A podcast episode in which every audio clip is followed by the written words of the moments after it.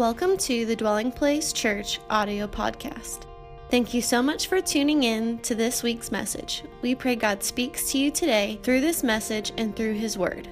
For more information about our church, be sure to visit us on the web at dwellingplacemovement.org.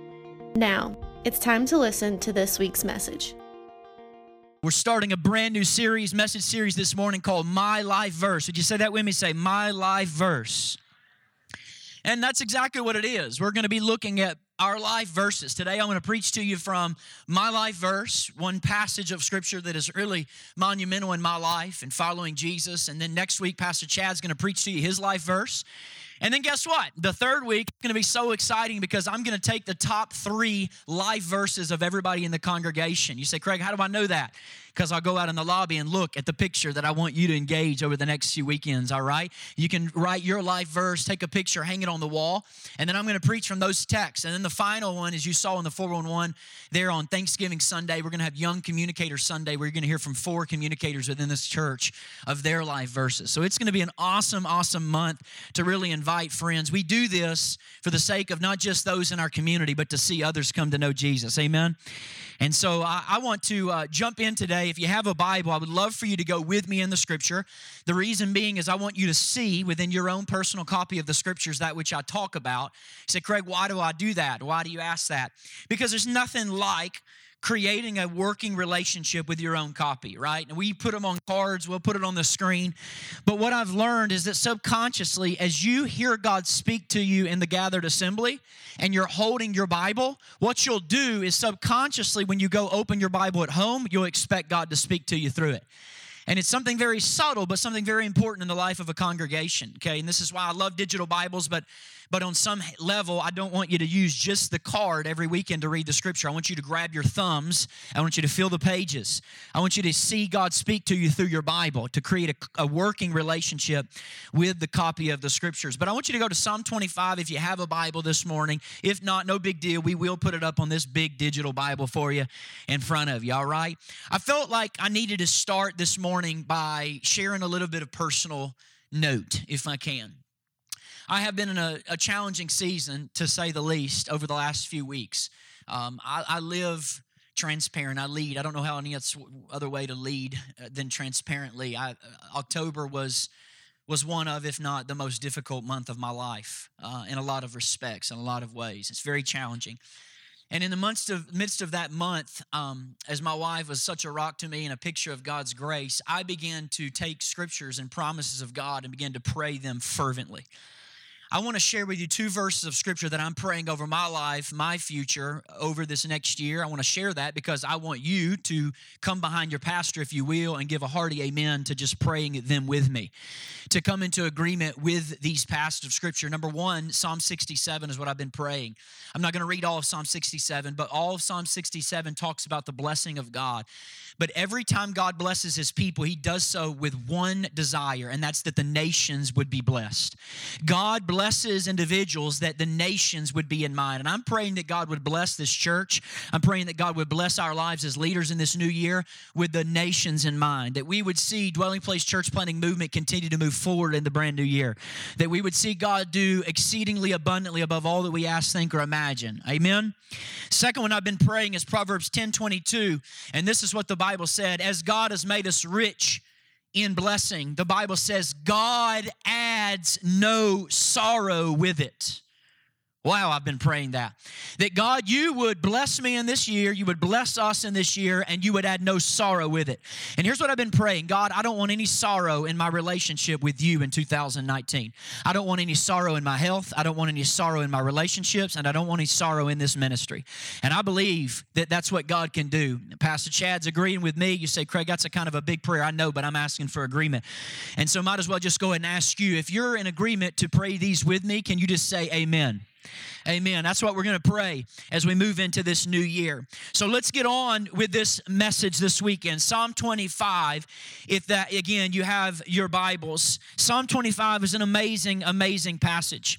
You're going to hear over the next few weeks different passages of Scripture. I'm so excited about Young Communicator Sunday because one of the, one of the things we say at this church is we always say we are committed to raising up leaders. And it's going to be awesome to see that happen right in front of our eyes, right? But I want to consider this weekend the prayer God, which is the right way to go? Which is the right way to go? Now, I have had a quite honestly a challenging time coming up with what my specific life verse is because I have several of them. This one, when I really think about it, is the number one message God has used me to preach in the last 12 years of pastoral ministry. When I feel like God has asked me to serve His people, it's to help people discern and discover the will of God for their life, to really know directionally where they should turn, what decisions they should make as it relates to the, the trajectory of Jesus Christ for their life. And I don't know about you, but all of us have prayed this prayer at some point God, which is the right way to go? Which is the right way to go? God, what is your will? Which school should I go to? Should I go to grad school or should I not go to grad school? Should I go out with him or should I break up with her? Should I take the job over here or should I not take that job? Or maybe even more serious questions like, is it right to separate from my husband in this season? Because that's when I get pastorally a lot. Is it right to just kick my kids to the curb in the season because they're drug addicts and they won't stop with their drugs and I'm just going to have to allow them to live homeless for a few seasons or a few months? That's a question I get a lot in pastoral counseling. Like, which is the right way to go? All of us have been in a time where we didn't know what to do and we asked God for help, right? We ask God, like, what? I need your help. How many of you, let's just do a quick test, a laboratory test. How many of you right now, you're in a season where you're praying in some way, God, which direction should I go? Just raise your hand. Look at this. Look, look, leave it up just a minute. That's two thirds plus of the congregation, all right? God, which direction should I go? It's probably one of, I would say, the main causes of stress in our lives. Understanding that, God, this is what you have for my life. I want to know, make it clear. Um, my son says that I should preach with props more, so it makes it a little more interesting. So I'm gonna give you some props today, all right? Let me give you one of the props. Anybody ever remember the Choose Your Own Adventure novels back in the 80s? Anybody remember Choose the own, Your Own Adventure? I love these books when I was a kid. This one's called The Cave of Time, but Choose Your Own Adventure, amazing, amazing text. And and and one of my favorites as a kid is this one. You you would be reading the book and then you would have a choice. You the, the book would say something like this. You'd be on page 62.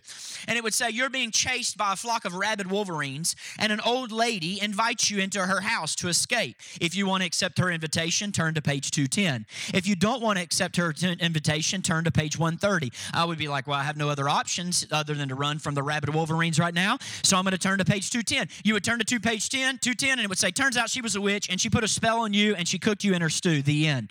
And you're like, dang it, man, I should have gone to page 130. And, and, so many times when I was reading Choose Your Own Adventure, I'd be like, oh man, if I could only know the end. Do you know what I've found in pastoring people? That's exactly how people see the will of God. They think it's a choose your own adventure. They actually think we have two doors in front of us. One leads to pre- peace and prosperity, one leads to doom and destruction, and God's really sly and doesn't really delight in you picking the right one that he's really sly. He wants you to make you search crazy and rapidly and go after it like with all your heart, soul, mind, and strength. And, and if you pick one, you're going to be great, blessing, prosperity. If you pick the other one, doom and destruction. And so many times I think we feel like if I only knew, how do I figure it out? If this tells you anything about my personality, eventually in reading these books, I would start on the last page because I realized the last page was the best ending, and then I would reverse engineer to the rest of the story. Okay, and I don't know about you, but I've asked God for the reverse engineer button before. Okay, God, I want the reverse engineer. Let's start with the good, prosperous ending, and then let's work our way backwards, right? Like, and then how do we know what God wants in those situations? Like, how can you know what God really looks like or sounds like when He speaks to you? Does He give us some warm, serene feeling of peace when we think about the right decision? Does He give us a strange sign in the heavenlies that we're doing what He's asking us to do? A pastor friend of mine told me that a man in his congregation was making a huge life decision, a major life decision. And he said his friend told him he was pulling back into his driveway when he was praying one night with his dad, and seven doves took up out of the yard. And, and he said, See, son, there's my sign. The dove is God's sign. It's preferred animal to show his will, like Noah sending out the dove. And like Jesus, the Holy Spirit descended on him like a dove. And seven is God's number of completion, which means the decision over God is with me. And he looked at his friend and he said, um, With all due respect, we are in Georgia, so there were probably pigeons, not doves. But nonetheless, and do you want to make a life decision based off of something like that? When it could just be a coincidence. Is that the, really the kind of thing we're looking for when we say we want God's will? Is that the strange sign? And some of you are like, oh, this you're shaking your head in dismay. Well, don't shake your head in dismay because We've all done something like this, right? How many of us, we realize, prop number two, how many of us, we want, you remember these things? Yeah, you remember these things? This is what we want God to be. You remember this? Remember the old magic eight ball? We want God to be like a magic eight ball, right?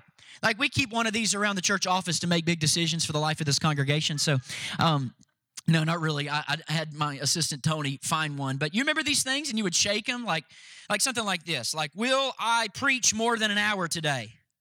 Up to you. Up to you. No, I'm just kidding. I won't preach more than an hour. Um, are cats evil and of Satan?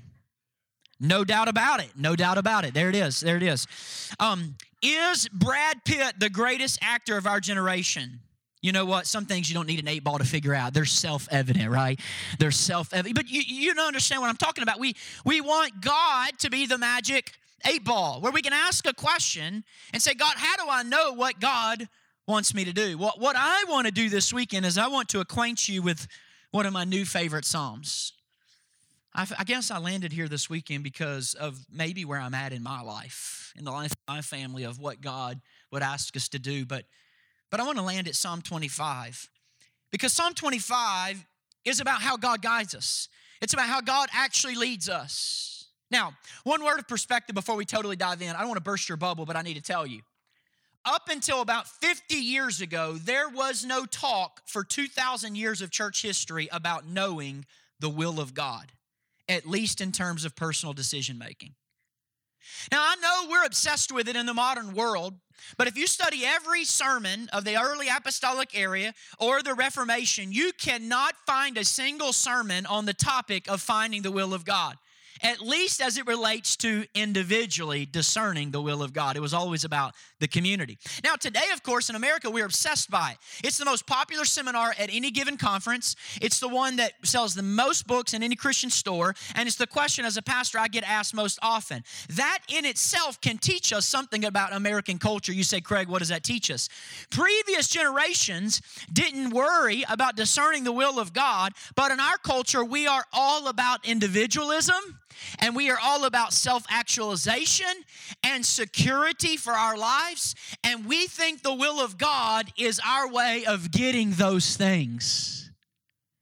That's why we're not comfortable when God moves us from our comfortable pasture. We don't think that's His will. See, we use self actualization and the will of God to get what our heart longs for, which is security.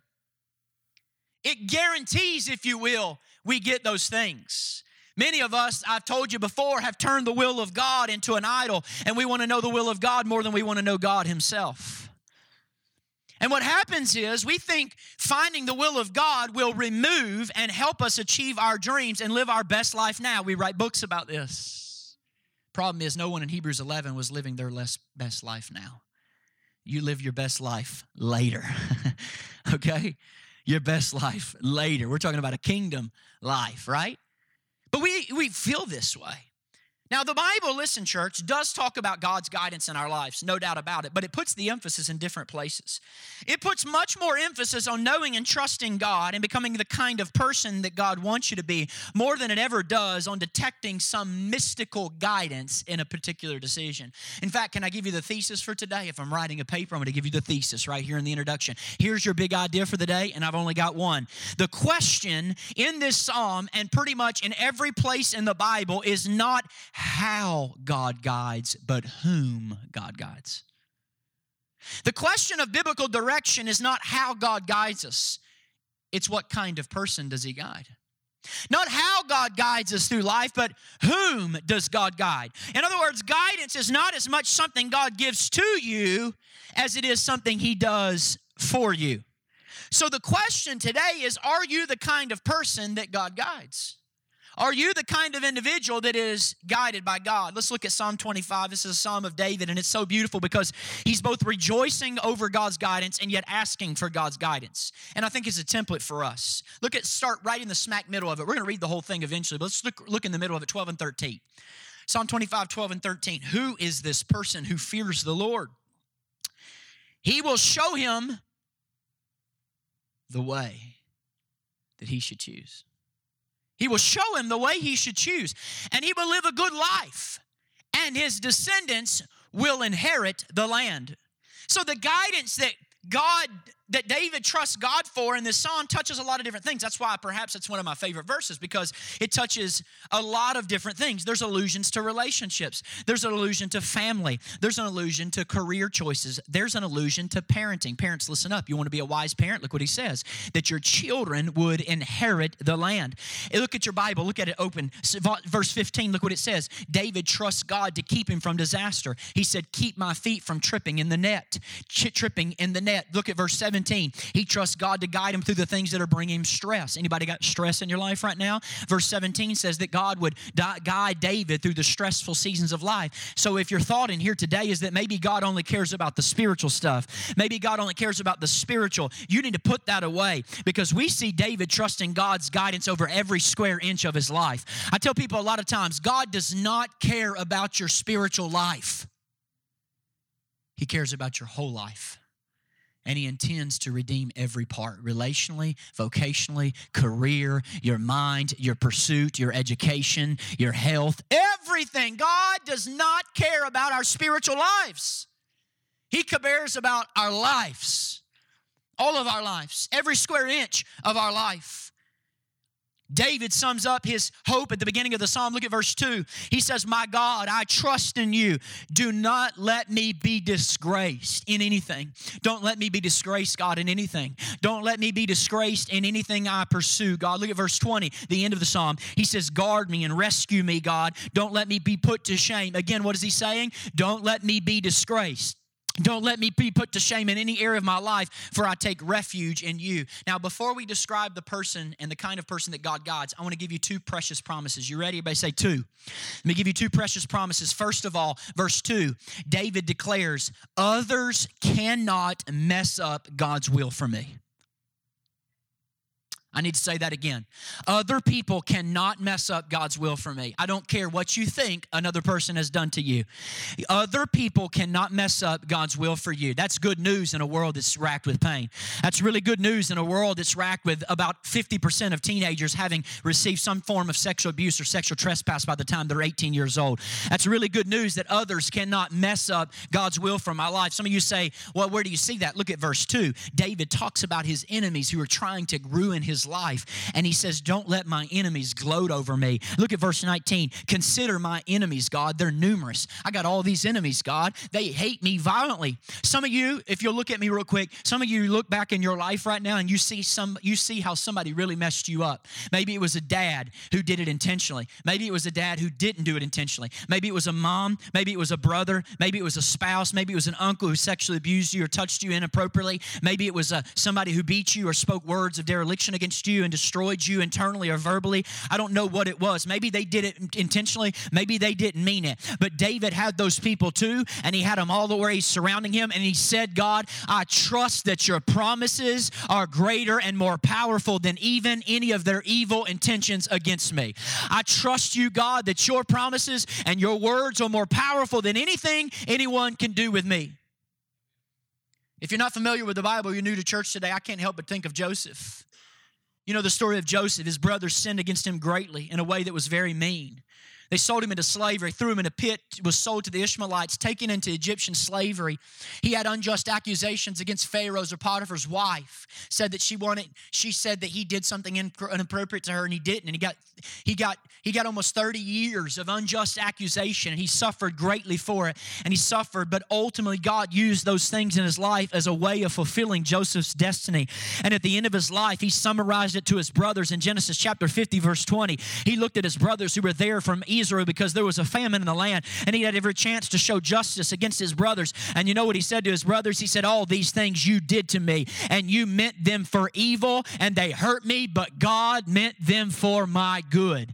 In other words, you can't mess up the will of God for my life. Other people in my life can't mess up God's will for my life. And you listen to me. For those of you in the room who are having a hard time forgiving somebody who's done you wrong, and you're holding and harboring bitterness, you need to listen to this preacher real quick. The only only thing that will enable you and enable Joseph to, to forgive his brothers. It's not that Joseph released them and said, You didn't have any responsibility for your actions. No, he just said, I realized that when God had a greater plan, I was able to let go of the bitterness that comes from thinking someone else has ruined my life. If you want to be able to forgive somebody, you're going to have to have a staunch desire and belief in the sovereignty of God and his promise to turn everything for good, and that alone will enable you to forgive others. It's a belief in God's sovereignty. No one can mess up my life. No dad, no mom, no person. And I know some of you right now, you're trapped. I feel this in this morning in a cycle of bitterness that you can't seem to shake because somebody seemingly ruined your life. I got homework for you. I got homework for you. I want you, I want you to seriously do this. Take a three by five card today.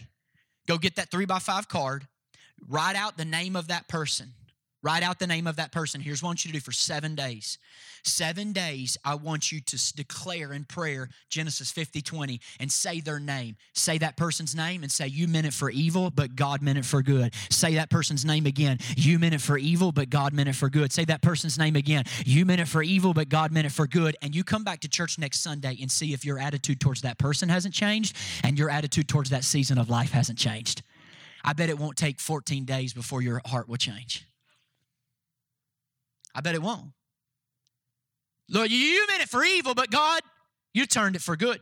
Here's promise number two. Promise number one no one can mess up God's will for my life. Promise number two, and this one's good.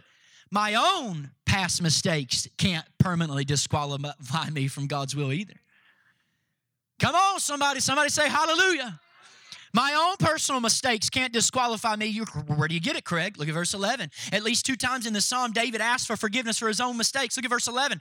He said, Lord, for the sake of your name, forgive my iniquity, for it's immense. Folks, he's not talking about JV iniquity. He's talking about varsity level iniquity. He's talking about state championship level sin. He ain't talking about freshman level Monday night, 6.30 p.m. sin. He's talking about Friday night lights under the big stage, Mercedes-Benz Stadium type sin. Big sin. God, you, you, you won't even allow my own sin to keep me from your will. And yet, in the midst of his sin, he still prays for God's guidance and perfect plan for his life. Here's what you need to see. You ready? David believes that God's promises are greater than his own mistakes. Some of you say, Well, I get the first one, Craig. I get it. I get that God would protect me from the mistakes of others, but my own, it seems like God just might let me suffer a little bit for my own mistakes. Like God says to us, you brought this on your own self, so suffer a little bit. Oh, yeah, yeah. Oh, it's true that your sins and mistakes bring consequences into your life, and they will be painful. I promise you they'll be painful. But even those don't disqualify you from God's ultimate plan for your life. Even those can't disqualify you. You look at Jacob. By the way, can I just say real quick? I've been reading through the book of Genesis again. Um, everything you need to know about the character of God is found in Genesis. Everything else in the Bible is just a footnote. Seriously, it is unbelievably packed. Everything you need to know about God's in Genesis. And you look at you look at the next text, or J- Jacob, like Joseph. Remember what Jacob did? He sins against Esau. He doesn't do he doesn't do JV level sin. He steals his brother's birthright. He lies to his dad. I mean, this is varsity level sin. And what does he do? He had all kinds of negative consequences, but he's estranged from his family. You know who he meets? He meets a little pretty girl named Rachel, the love of his life. And from that relationship would come the line of the Messiah. Whoa, time out, Craig. Dilemma. When I sin and Jacob sinned, did God say, Oh, we gotta send the we gotta send the Messiah in the world? Well, then you're saying Jesus was plan B. Folks, this is so hard to understand. How can you sin, mess up your whole life, and Jesus come out of that life? That's the gospel we believe. Jesus was not plan B. He was not like, oh, I got to give you the Messiah because you messed up, Jacob. God uses our own mistakes to still glorify Himself. What kind of compassion is this? God uses sinful humanity that consistently turns their back on him, and yet Jesus comes. Now, does that mean that Jacob, it's all right that Jacob sinned? No, that sin affected him the rest of the life. It just still means the Messiah, Messiah still came from that life. So listen to me, you ready? If you're willing to trust God, even your past sins cannot disqualify you from God's ultimate destiny for you. So I don't know what the enemy's been telling you over and over and over again that you are disqualified or your past is consistently trying to fall in your future. You have to be willing to let go of your past if you want to embrace your future.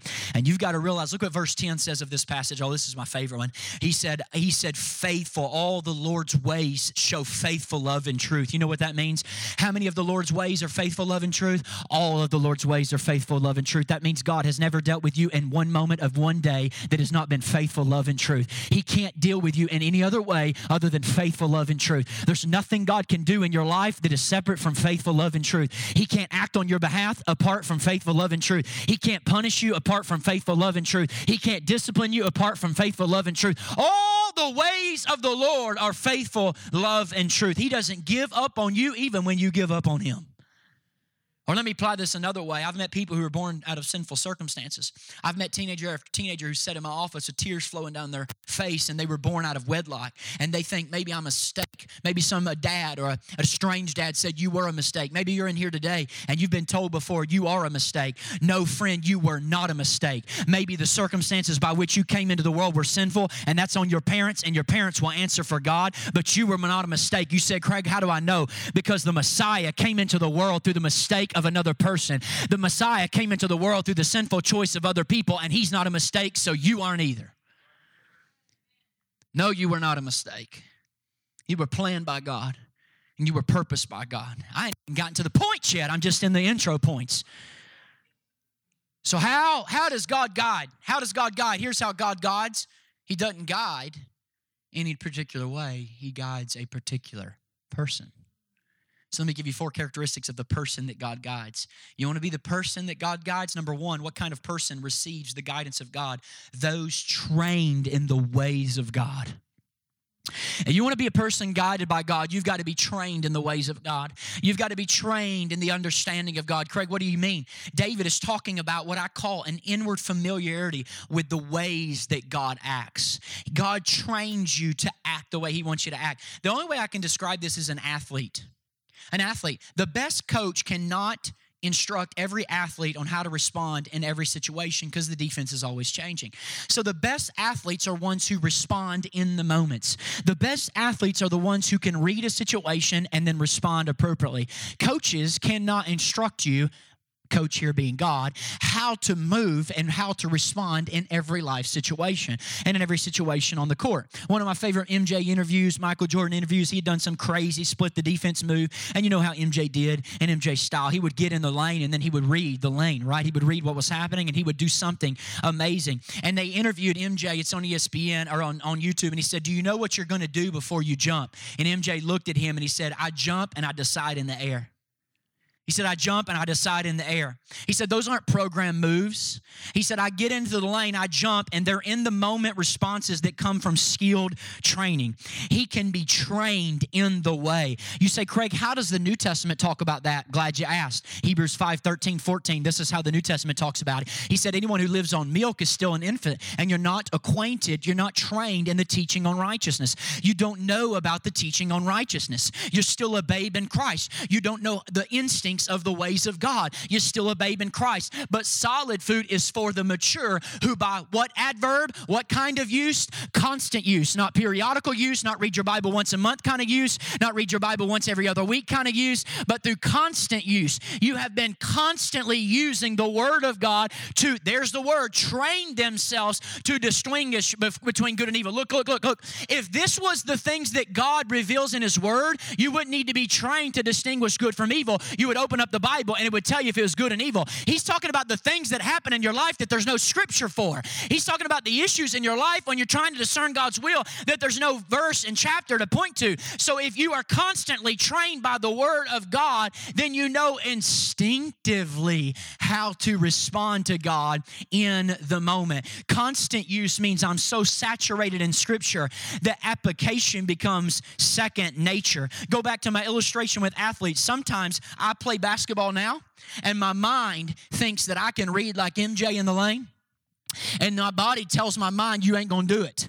So what i do is i get down into the lane in my mind. I don't see all the things that mj sees but when i get into the lane i only see a few things. And the few things that i do see my body says i ain't doing that. And so my mind tells my body to do that but my, my body doesn't do that. And so i look like a, a, a like a, not less like a graceful athlete and more like a wounded duck coming in for a crash landing right? And here i come and try to put the ball on the net. And and and that's because i'm not trained through constant use I don't play basketball every day of my life. So here's your action step. You ready? Your action step is you got to get so saturated in God's word, so saturated in your mind and the thinking and the patterns of scripture. You are so dexterous with the scriptures. Your right-handed layup with the scriptures and your left-handed layup with the scriptures. You can go behind the back with the scriptures and through the legs with the scriptures.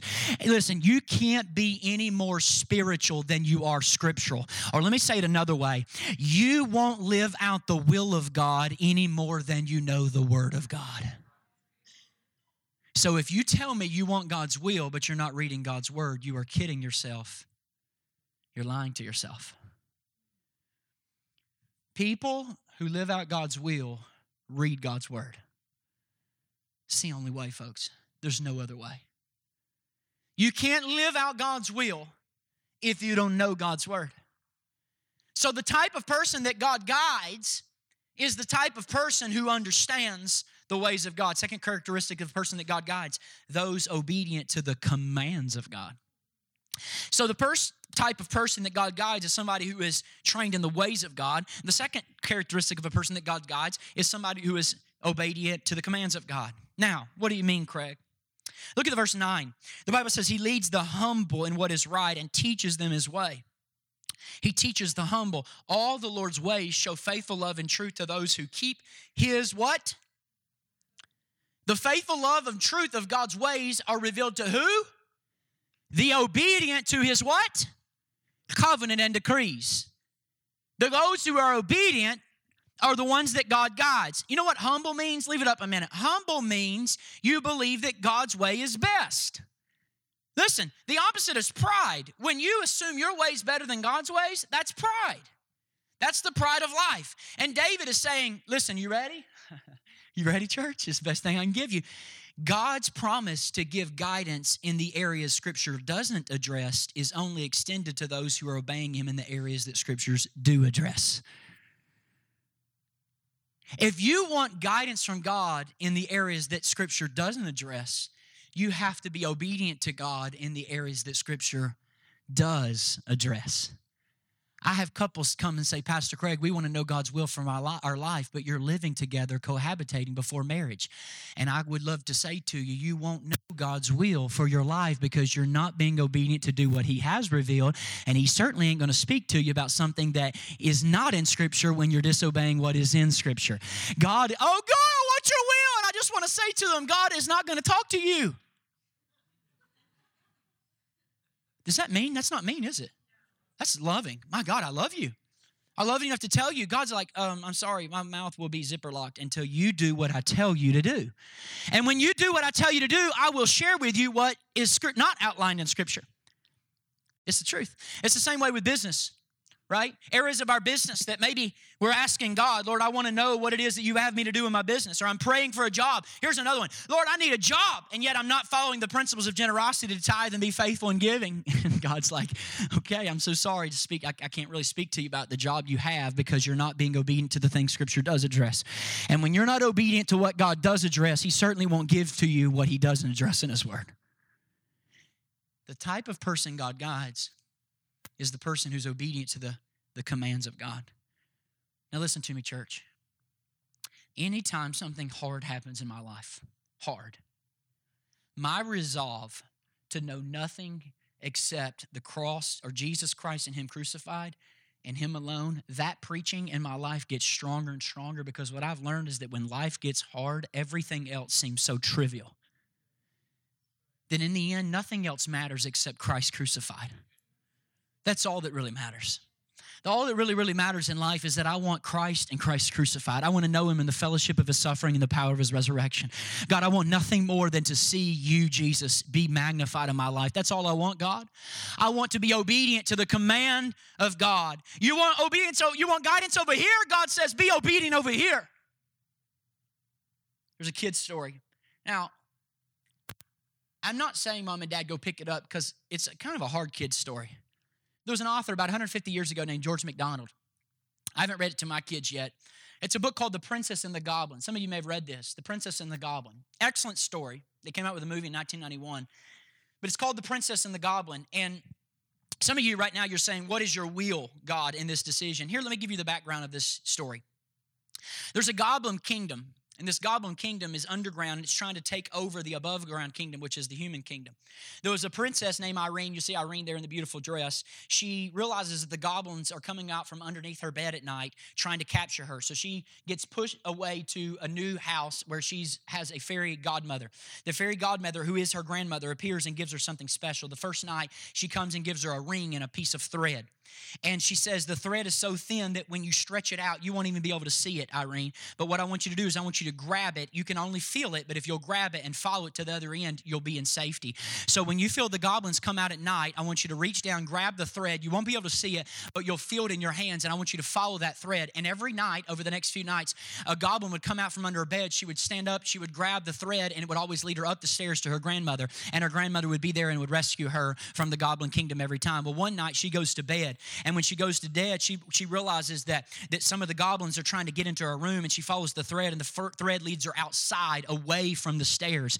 And it goes down into the woods, which is very terrifying for this young girl. And now she's walking through the woods, and as she's going through the wood, it eventually takes her to where the goblins were. And she sees that the goblins are out in front of her, and she's supposed to be following the thread, but yet her godmother, who has always been faithful to her, tells her, You got to follow the thread. If you want the guidance, you've got to keep following the thread. And it goes deeper and deeper and deeper, and don't doubt the thread. She hears her grandmother's voice say, Don't doubt the thread. So she gets deeper underground and closer to danger. Finally, she reaches the end of this dead end boulders and she falls down and cries, but she can't turn back. She's got to walk through the boulders and she goes to the entrance of a cave. And the goblins are now laughing at her. And she finds out on the other side of the cave is another friend. That friend is Curdie. And eventually she goes deeper into the cave again, and the goblins get worse and worse. And eventually, long story short, she's led to her grandmother and she sets another prisoner free, Curdie, in the midst of following the rope. And the whole idea is that you've got to trust the thread. I don't know about you, but some of you right now, you're asking God, you're asking God to lead you. I'm there, folks. I'm there. I'm there with you. I'm there with you. I'm there with you. You listen to me. I'm preaching from my heart this morning.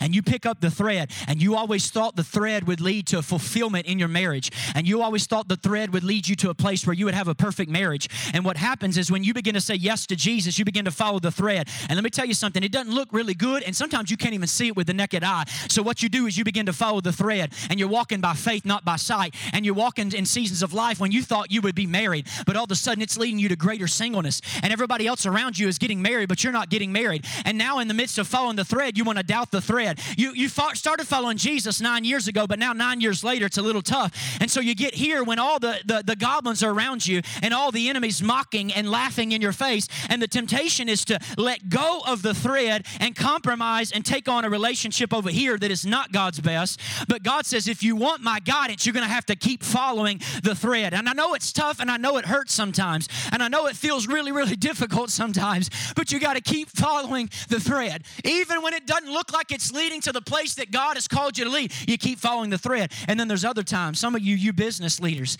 And when you're a business leader, you, you think that if I tell the truth in my business, it's going to make me look worse than the people around me. And everybody else climbs the ladder, of the corporate ladder, to get ahead in life. And so to tell the truth would actually do something damaging to me, but you got to keep on following the thread. And if you'll keep on following the thread and be a person of integrity, be a person that says, you know what, even though it leads in ways that I can't see the outcome, I'm going to follow the thread. Or maybe some of you, you said yes to Jesus' call in your life in this season.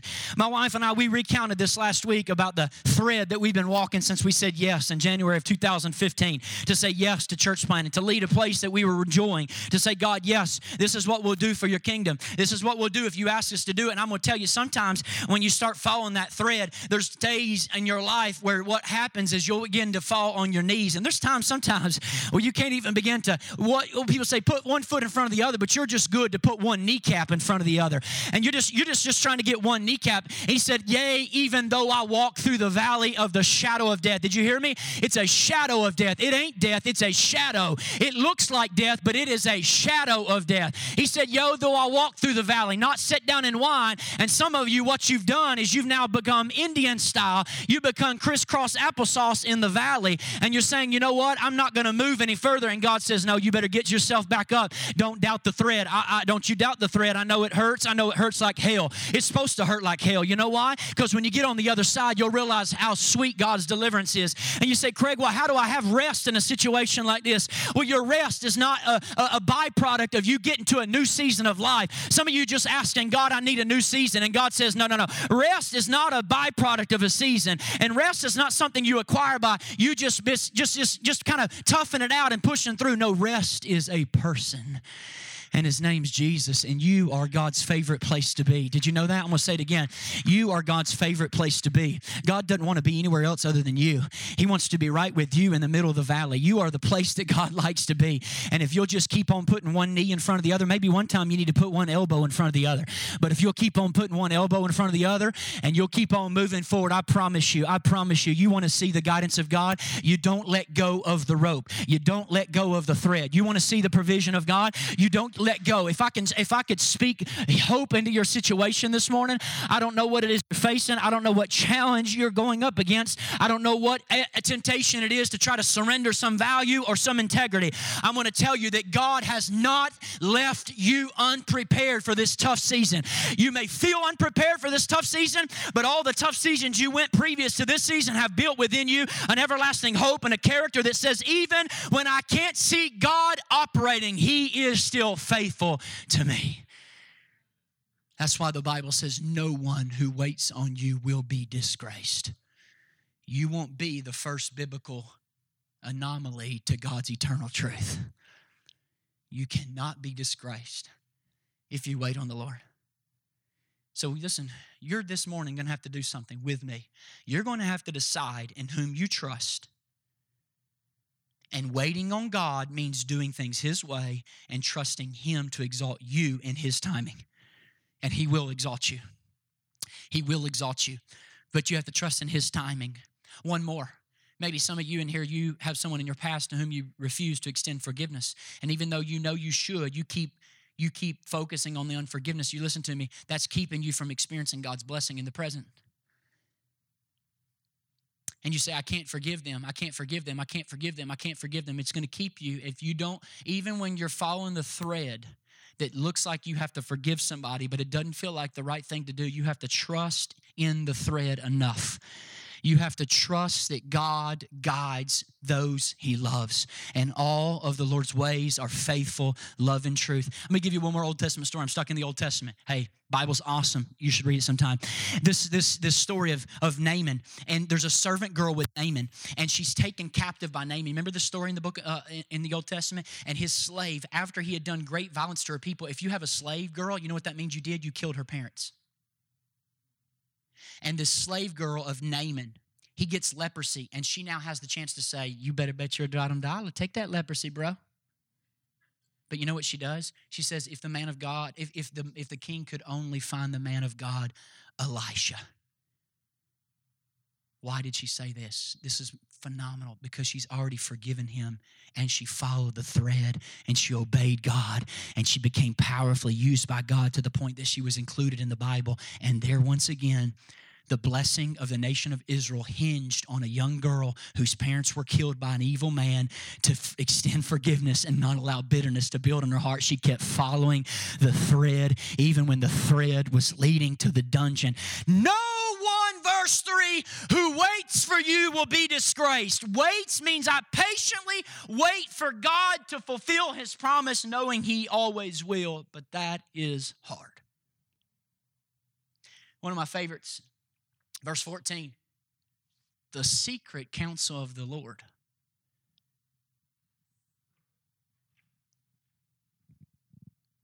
Is for who? Those who fear him. The secret, whoa, whoa, whoa, what is that? The secret counsel implies that there's nothing God will withhold from you. God will give it to you. Did you just hear me? There is nothing God will withhold from you. What do you mean, Craig? This phrase, by the way, if you want to underline in your Bible, this phrase indicates what I call the special moments of spirit guidance. What do you mean, Craig? I'm gonna give you a 30,000 foot flyover. I'm gonna write a book on this one day. I promise you. I, really feel in my soul I'm going to. But this is, let me give you a 30,000 foot flyover of how God leads you through what I call spirit guidance. Spirit guidance.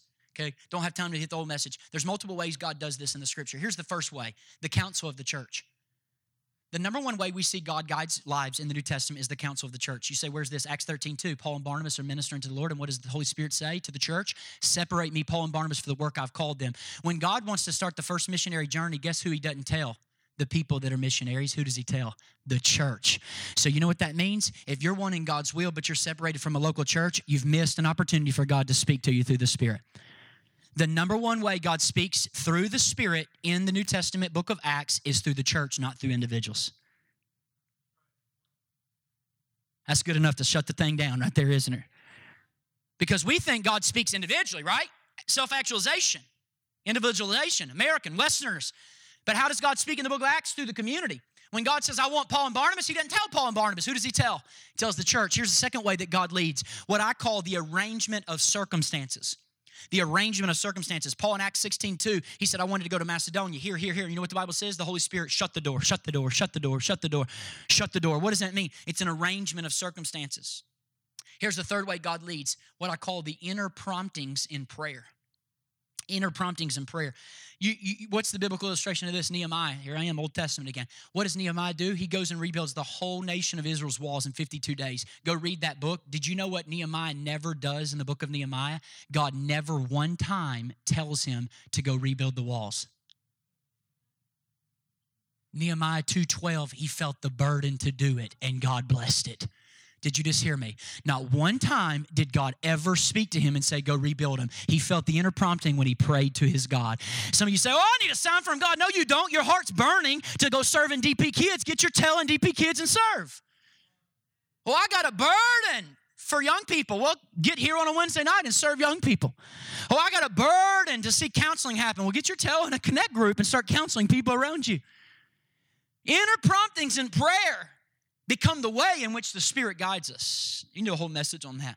What does it mean? It means when, when those things are necessary, God will give them. The secret counsel of the Lord belongs to those who fear Him.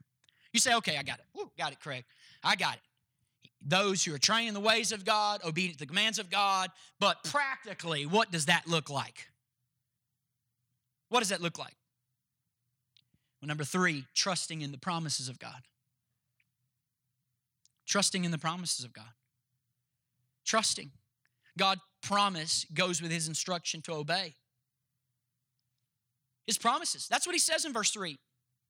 He will. The secret counsel of the Lord will guide you if I'm trusting in his promise. Here's what you do. Let me give you the practical now. Craig, I really want to know which direction to take. Okay, here's what you do. You take advantage of every means you have at your disposal. So here's what you do. You take scripture, you take your reason, you take the ways the Spirit might be leading you, you take what your spiritual leaders are saying, you take what the church is communicating to you around you, you take you take the the the desires that you've placed in your heart, you take the passions that God has given you, you take the experience of how God's used you in the past, and here's what you do. Here's the secret. You make the best decision you can and what seems wisest to you. And then here it is. Here's the real secret.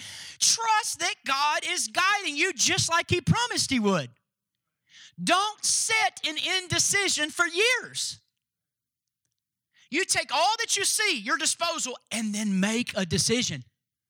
People say, Craig, how in the world, how in the world did you make a decision to go into ministry? I get that question a lot. Like, did you have a family member in ministry?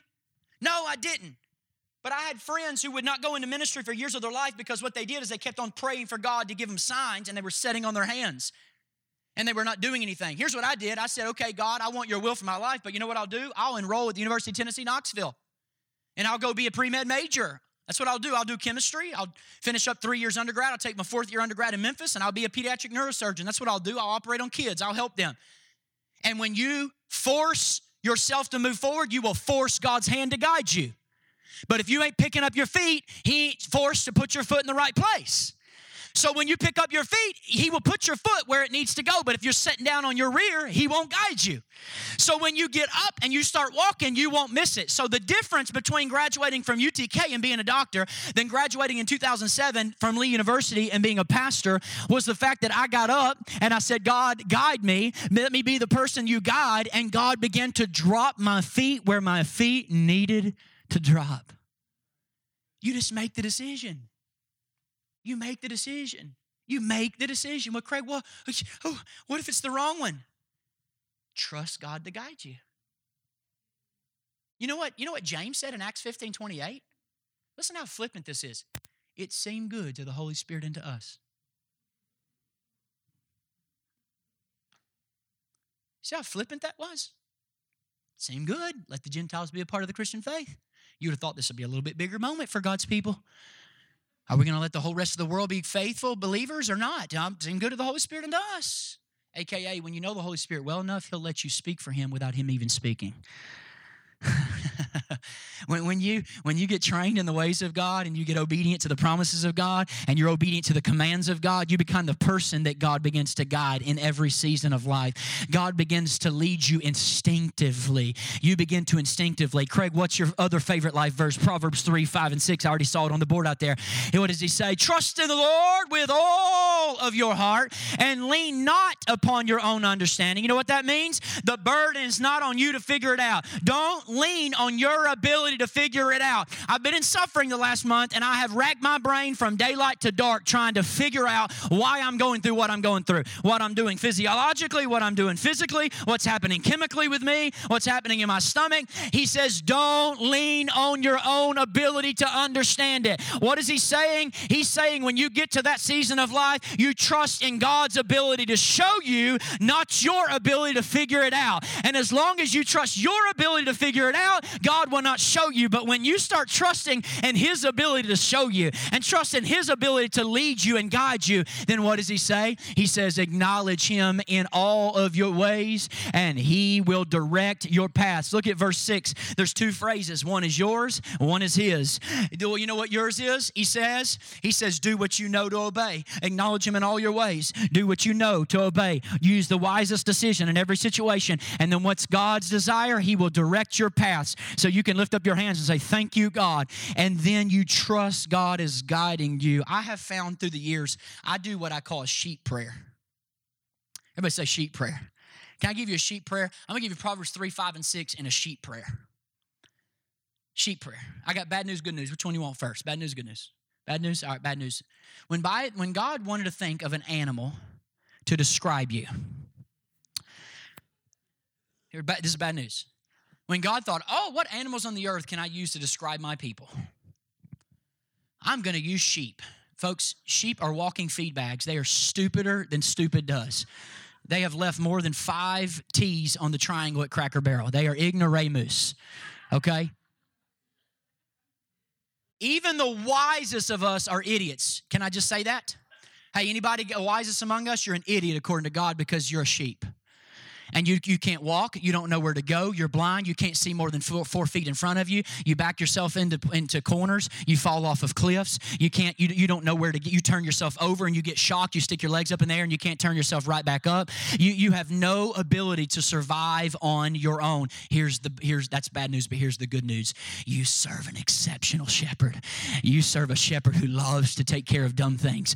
You serve a shepherd who loves to reach down and touch and to, to lead and to guide dumb sheep. And, and listen, if sheep ever get anywhere in life, it's not because of the competence of the sheep, it's because of the competence of the shepherd. If you ever get to any blessing in your life, if you ever get to any good season of your life, if you ever get to any place flowing with water, if you ever get to any place where you're eating any grass, if you ever get to a place where your belly's full, it's not because of the competence of who you are as a sheep, it's because of the competence of your shepherd. And so you can say to God, Make it obvious to me, God. Make it obvious to me, God. Here's the good news God says, if you won't lean on your own decision making ability, but you will lean on my decision and my willingness to obey me. God says, I gave up on your decision making ability back in the Garden of Eden, Craig. I already made up my mind. You won't ever choose what's right, you won't ever choose what's desired. So, you know what I do? If I'm going to do something with humanity, I better come down in the form of a man and I better teach him how to live, and I better be a high priest who is not touched or is touched with the infirmity of our weakness, who would lead us through the, the, the valley of the shadow of death, who would not leave us in the midst of our terror and our tragedy and our, our, our tough season. And God says, I will lead my people. So he says, don't lean on your own understanding, but acknowledge me. Again, the question in the psalm is not how God guides, but whom God guides. Because guidance in the Bible is not something God gives to you, it's something He does for you. He does for you. He does for you. He does for you. Finally, last one, maybe very important. I'll close with it. Those who are trained in the ways of God, those who are obedient to the commands of God, those who are trusting in the promises of God. And number four, this is the most important one, I think. Those depending on the grace of God. Those depending on the grace of God. Several times in this psalm, David talks about God's rescue of him. He talks about God's forgiveness and deliverance. Look at verse 10. Read it with me. Verse 10, he says, All the Lord's ways show faithful love and truth. Some of you got a Hebrew Bible there in front of you. That word faithful love and truth is the Hebrew word hesed, which means unconditional covenant love. Unconditional covenant love. All of the Lord's ways with his children are unconditional covenant type love. Wow. Can I confess to you something?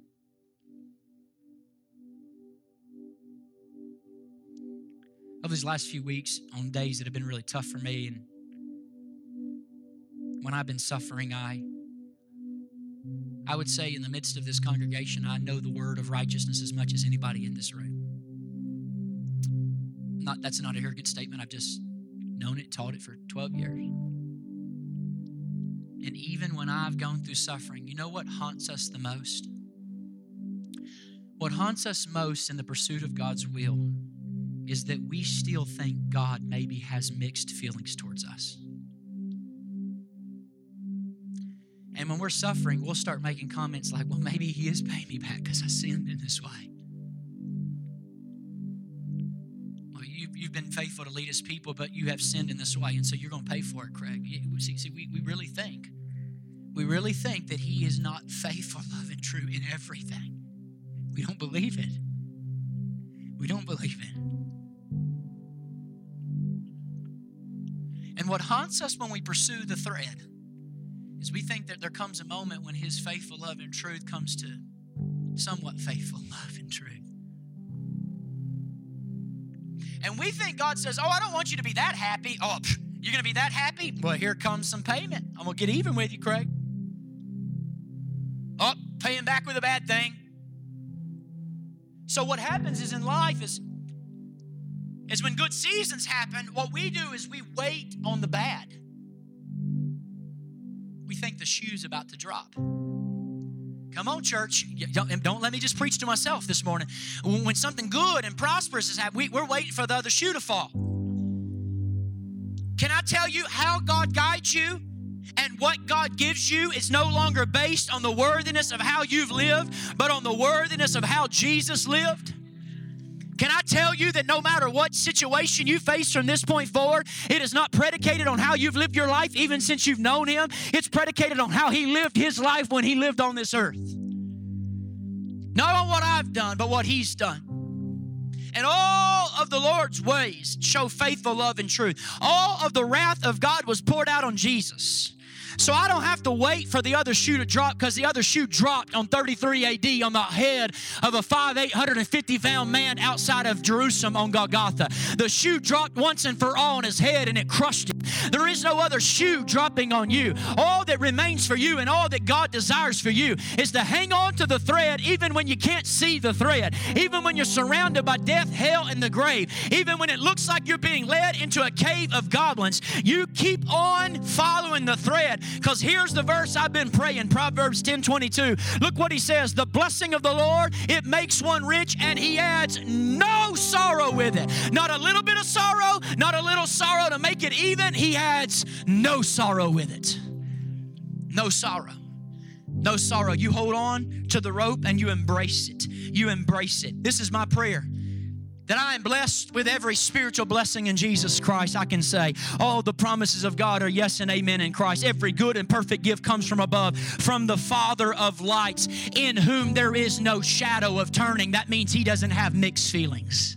There's no shadow of turning in him. He doesn't have one feeling towards you one day and another feeling towards you the next day. He has no shadow of turning. His feelings towards you never change. And so I can say every good and perfect gift comes from above. I can say with Psalm 48, daily he loads me with benefits. I can say that he who began a good work in me will be faithful to complete it to the day of Jesus Christ. I can say, may my whole body, soul, and spirit be kept blameless unto the coming of our Lord Jesus Christ. I can say I've lived and I've I, have i have never seen the righteous forsaken nor his seed begging for bread. I can say I see the, the blessing of the Lord in the land of the living. I shall not die, but I shall declare the Lord's works. I can say that in him have I known that though my eyes have not seen him, my heart knows him very well. I can say that the blessing of God is yes and amen in Jesus Christ. I can say that I have been redeemed in Christ and justified freely by the redemption that comes through his blood. I can say that I've been given enough grace to reign in life through Jesus Christ. How much more is the blessing of God? I can say that he who knew no sin became sin for me that I might become the righteousness of God in Christ Jesus. And through every step of the thread, God will be faithful to lead the one who's trained in the ways of God, who's obedient to the commands of God, who trusts in the promises of God, and depends on the grace of God. Thank you so much for listening to this week's message. If you would like more information about our church, be sure to visit us on the web at dwellingplacemovement.org.